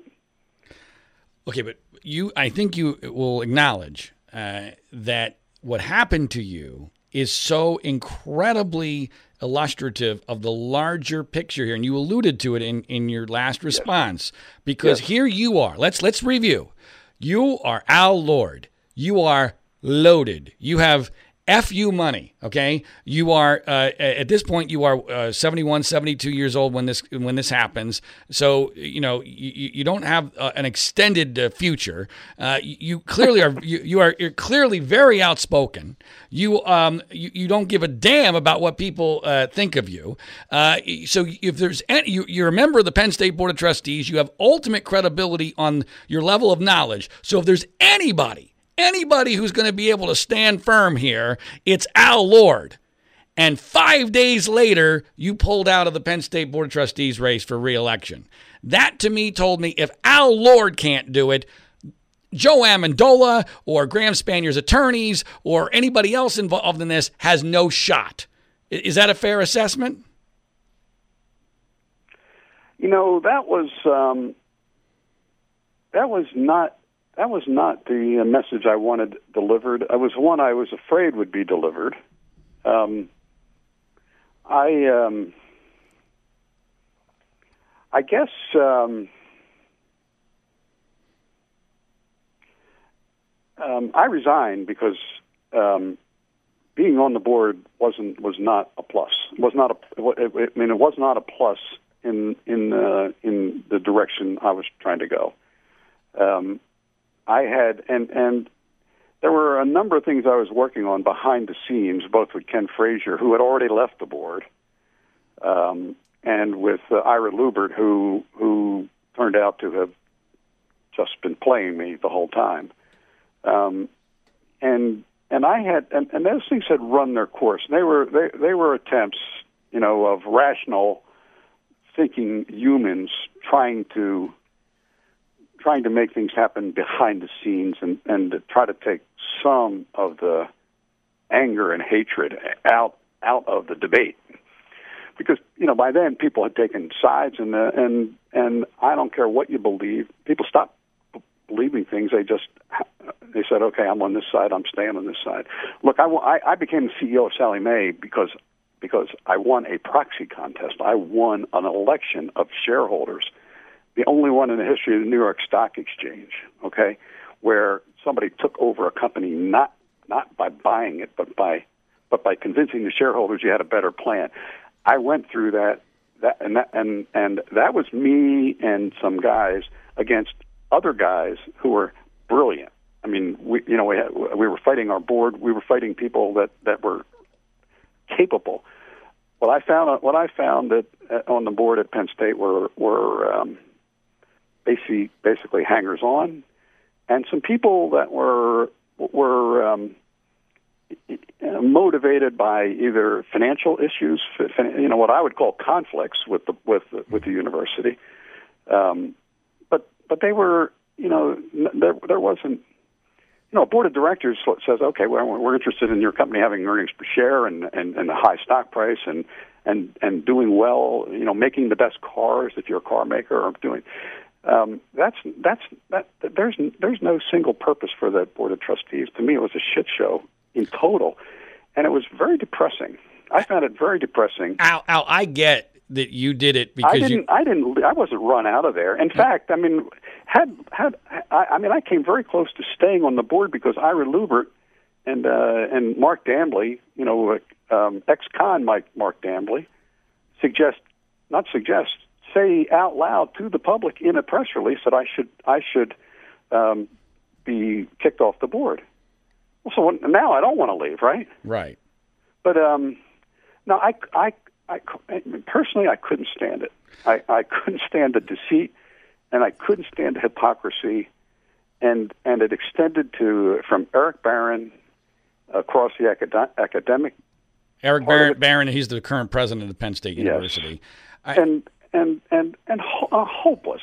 Right. And I and, and quite honestly, I mean, apart from the issues that we're talking about today, I dug in very deeply on the financial side. Mm-hmm. This is a university that's richer than it's ever been. It's it's it has made billions in the in the in the 21st century, and yet every year, every year, it, the tuition goes up. And and and to try to dig in and get at it and to pursue it, I'm told, I'm told, uh, even though I'm a CPA and and uh, and have been chief financial officer of two hundred billion dollar company and the CEO. I'm told that I didn't understand, you know, academic finance. It's just just bullshit. And and right. there's okay. without I, I, quite honestly, at 70 years old, I wasn't ready for an, another public campaign, and I was kind of fighting on two fronts, both the financial front and and the Paterno thing. Right. And Graham's and Graham's defeat in court was a crusher for right. me because because you know he had won he had won in that appeals court and I, and things were going in the right direction. He had won that trial until until Ditka got up and inflamed the jury and the judge stood by her and allowed her to use that picture of Jerry with a little kid. So what the hell does that picture have to do with Graham Spaniers? Um, uh, basically, all they all they basically said that Graham did was sort of conspire with Tim and, and Gary, and and uh, and make a choice to do something other than what they wanted him to do. Right, all all after the fact, had nothing to do with Jerry and little kids. Right. And the judge let him do it. Uh, so, so Al, just to be clear, I totally get the reality of your decision regarding the board, but I'm talking about the perception, and more importantly than the perception, because I know you don't care that much about uh, the perception. You're, you're talking about, you know, in your life, was that the best decision for you? But the reason why I find it so significant is that in order for this the, the, level of injustice that I'm alleging and you're alleging and other people in the know in this case are alleging to occur, there needs to be an extraordinarily unique set of circumstances and an atmosphere of fear and terror that makes it impossible for the truth to be told. And I believe that your circumstances and the reaction to your comment, so called Sandusky victims, proves beyond a shadow of a doubt that the atmosphere needed to create this level of injustice absolutely existed. Do you agree with that? Pretty, pretty amazing that six years after the events, that the word so called could inspire that kind of anger and hatred it, it's really stunning. All right. Um, okay. Last couple things. You mentioned Ira Lubert, and that you felt as if he was playing you. I it's I, we've never talked about this, but I believe that Ira Lubert, who uh, ended up being the chairman of the board and was the person who was giving away this money uh, to the the so-called uh, Sandusky victims, I believe that he played you, and I believe he played Bob Capretto, who we've also spoken to, in yeah. pretending and pretending he was going to do right by Joe Paterno to get you guys to go along with his yes, plan. He did. And, he and, did. Look, look. Ninety percent of me the whole way thought he was playing me, but it was the only. I, it was the only way I could think of to go. And um, I, I, I don't. I, I'm. I'm disappointed. Is a, is a is an incredibly um, understatement. Uh, but um, um, Ira, look, I've, I, you know, I, I know I spent a lot of hours with Ira, and um, and I know a lot about Ira, uh, and I know a lot about Ira professionally, and and uh, and he and he is who he is, um, and um, you know Ira cares about the wrestling team. He has he he um, he has his, had his issues with the football team, uh, and with football, and with Joe, and and um, I came to believe and and learn really, frankly, from um, from stuff I read. He was very much in his in, in he was very involved in getting Joe out of there and uh, or get, yeah, getting Joe and Graham out of there, and and um, you know I mean among other things I learned that he was very close to John Surma, right? So like that doesn't seem like a big deal. Except I mentioned it to Graham. I said, you know, Graham. Um, Surma and, uh, Lubert, you know, were working on a couple things together, and uh, they stayed at each other's places. And I said, "You never told me that." And he said, "I didn't know it." He said, "I, I, I he said I didn't think those guys knew one another, barely, or, or, or if they knew one another, it was just in the boardroom." Um, yeah, the the, the it, like I said, it feels like a bad movie, and and uh, look, the guy who's the guy, the congressman up there, the guy, the the, the he's always said he's a Joe guy. Um, can't think of his name. His, his father's name's on a bunch of roads. Um, anyway, the um, maybe he's a senator down in Harrisburg. Um, well, you know, we we had uh, we we had the NCAA in a box, and um, this is when they finally they finally came around and gave Joe his wins back.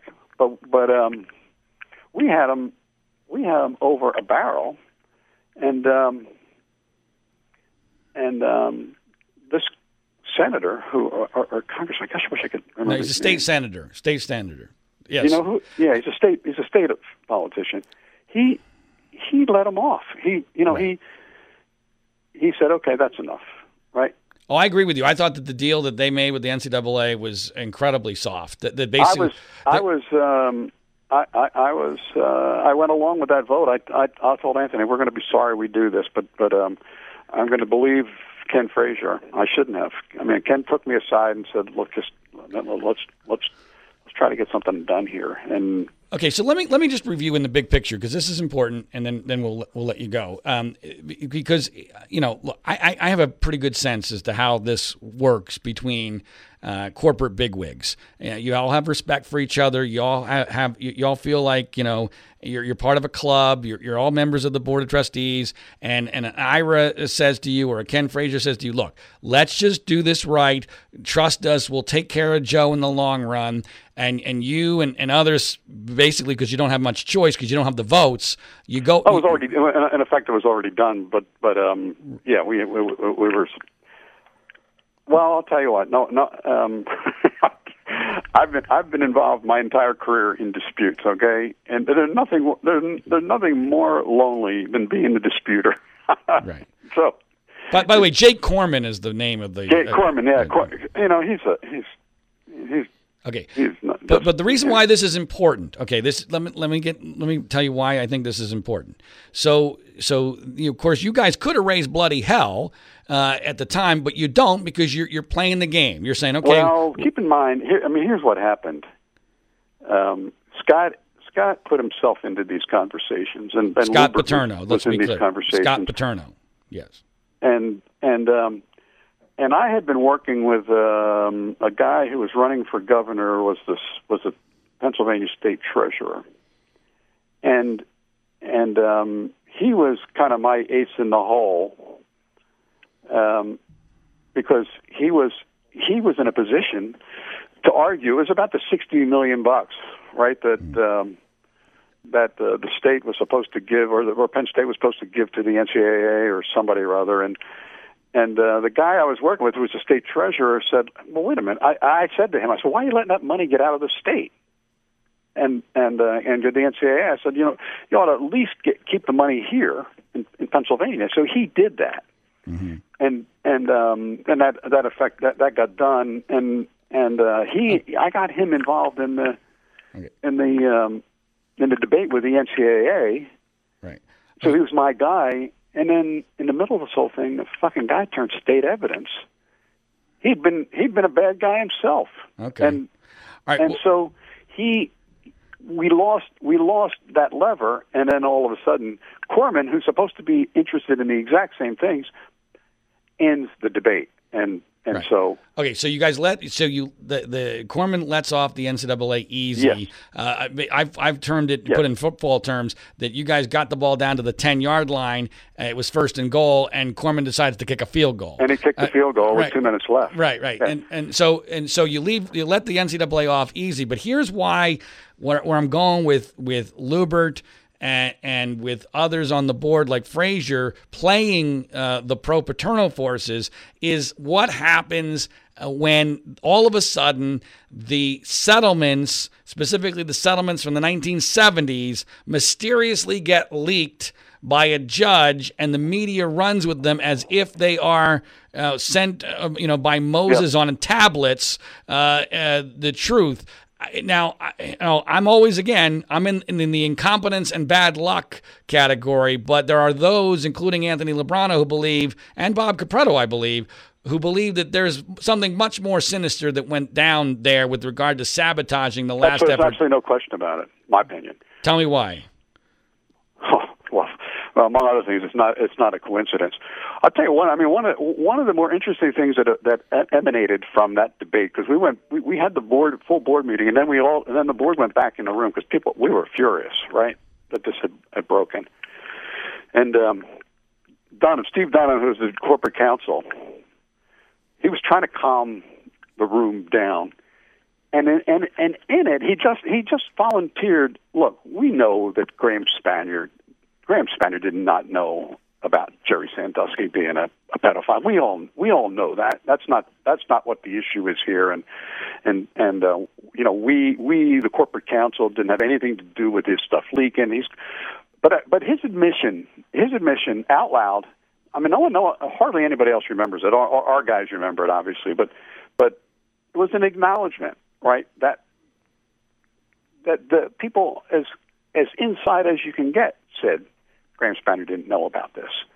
Um, but um, the,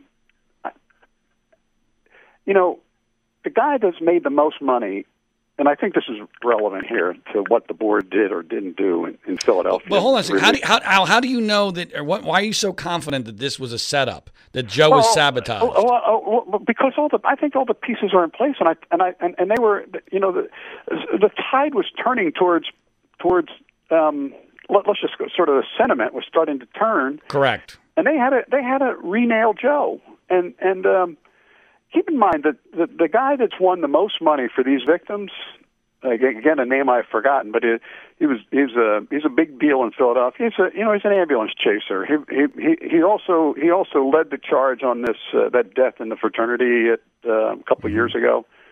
He led the charge against Penn State and the fraternity he and he and um, Lubert are asshole buddies. I mean, they are you know they're they they they're very very close, and and um, I just don't I just don't think those things are are coincidences. And, and and I always, I mean, I, I tormented Ira with that. So, you know, your buddy, you see your buddies just put another fifty million bucks in somebody's pocket, and he probably gets twenty of it, and so on and so forth. Um, by the way, I don't think, by the I way, don't think there's any question that that um, that Ira Lubert, Ira Lubert is is is um, in a position in the city of Philadelphia to get done anything he wants to get done.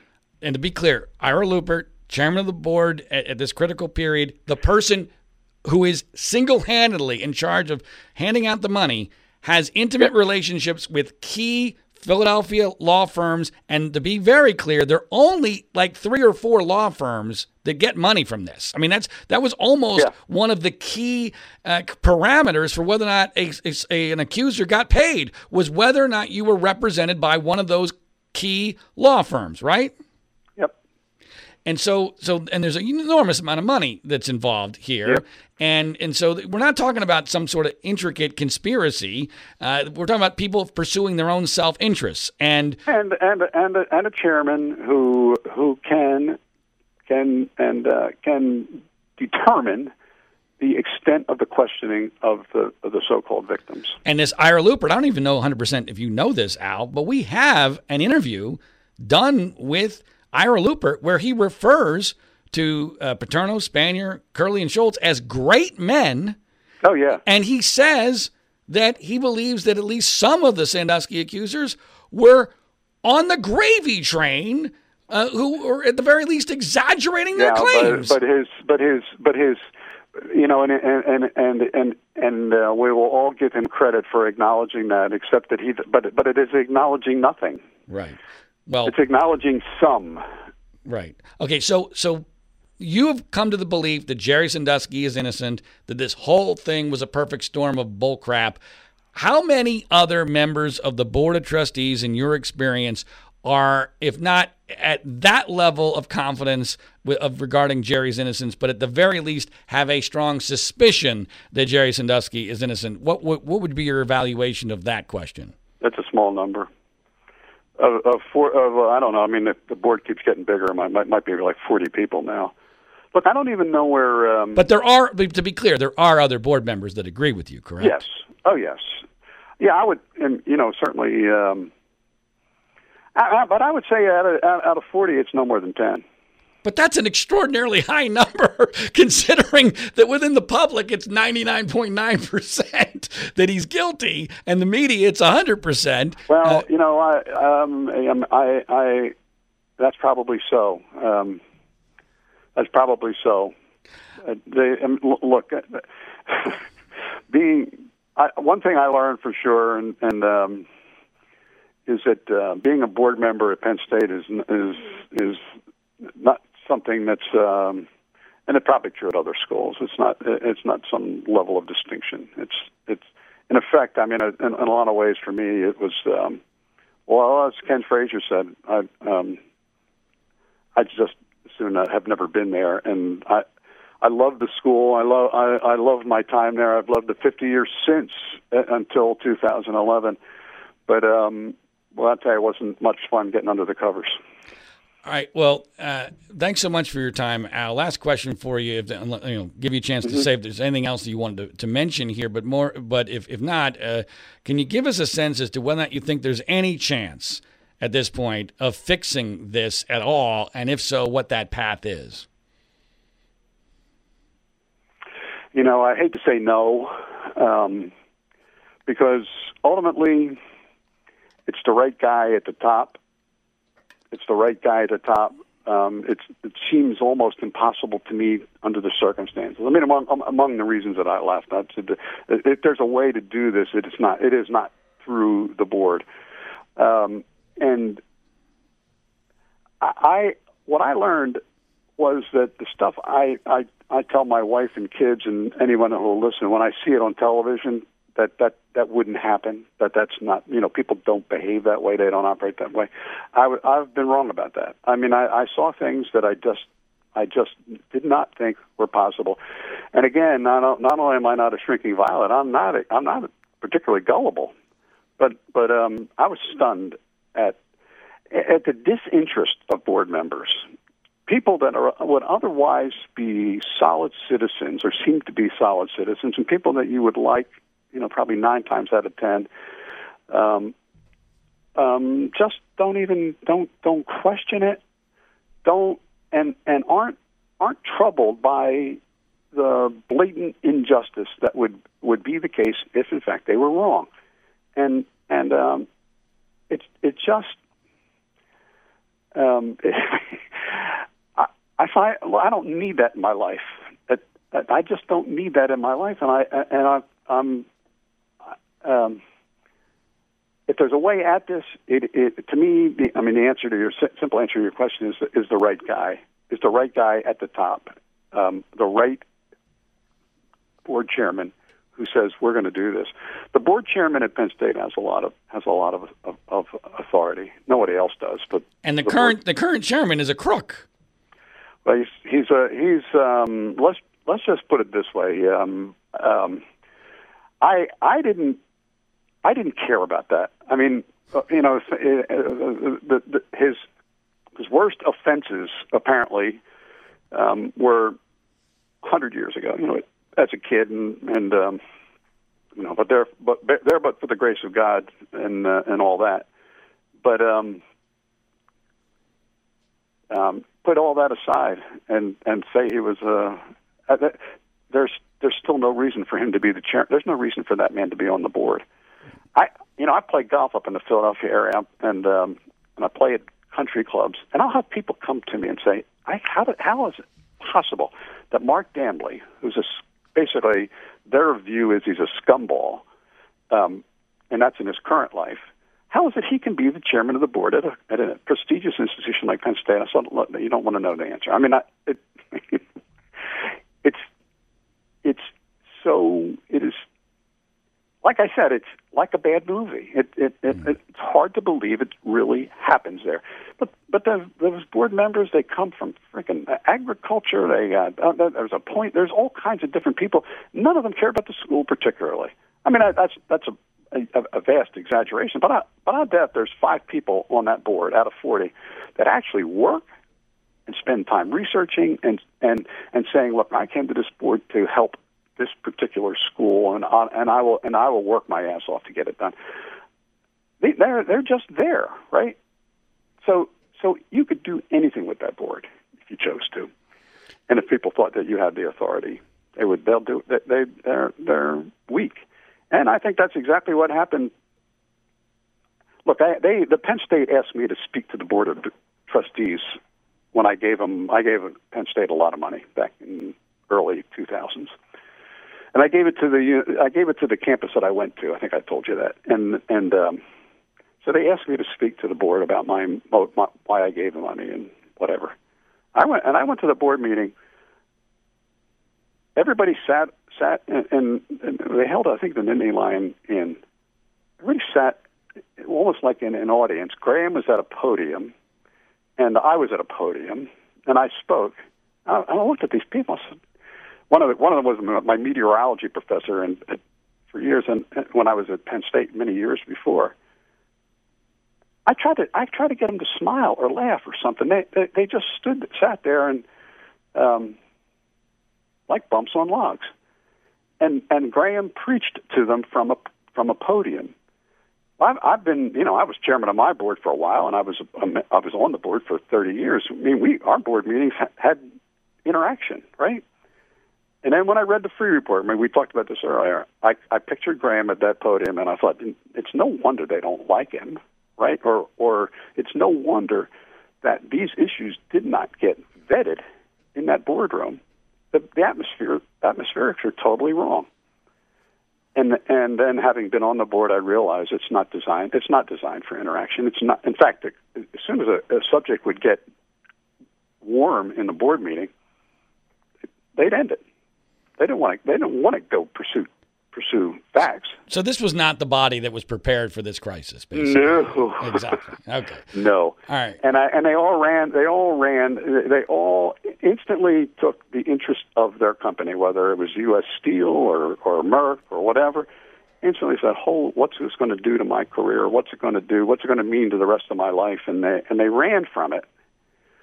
And like I said, I think I, I think they got run over by Surma, and then they started having second thoughts later and said we got to, you know, the facts of this matter where Surma ran over us and and uh, uh, and, and if they had seen the comments of Ken Frazier at the time, would would not have been good. And I and I think that's why they went after Freeh and said we got to we we got to absolve ourselves and and and pick some victims here. Well said, Al. Thanks so much for your time, and thanks so much for caring about the truth. Let me know. Uh, let me know what you're doing, okay? From time to time. well, of course, you're you're going to be in the loop throughout. You know, you mentioned golf. When when are we teeing it up at Merion or someplace like that? Now you're talking. now you're talking. Thanks, Al. All right. Be well, John. Take care.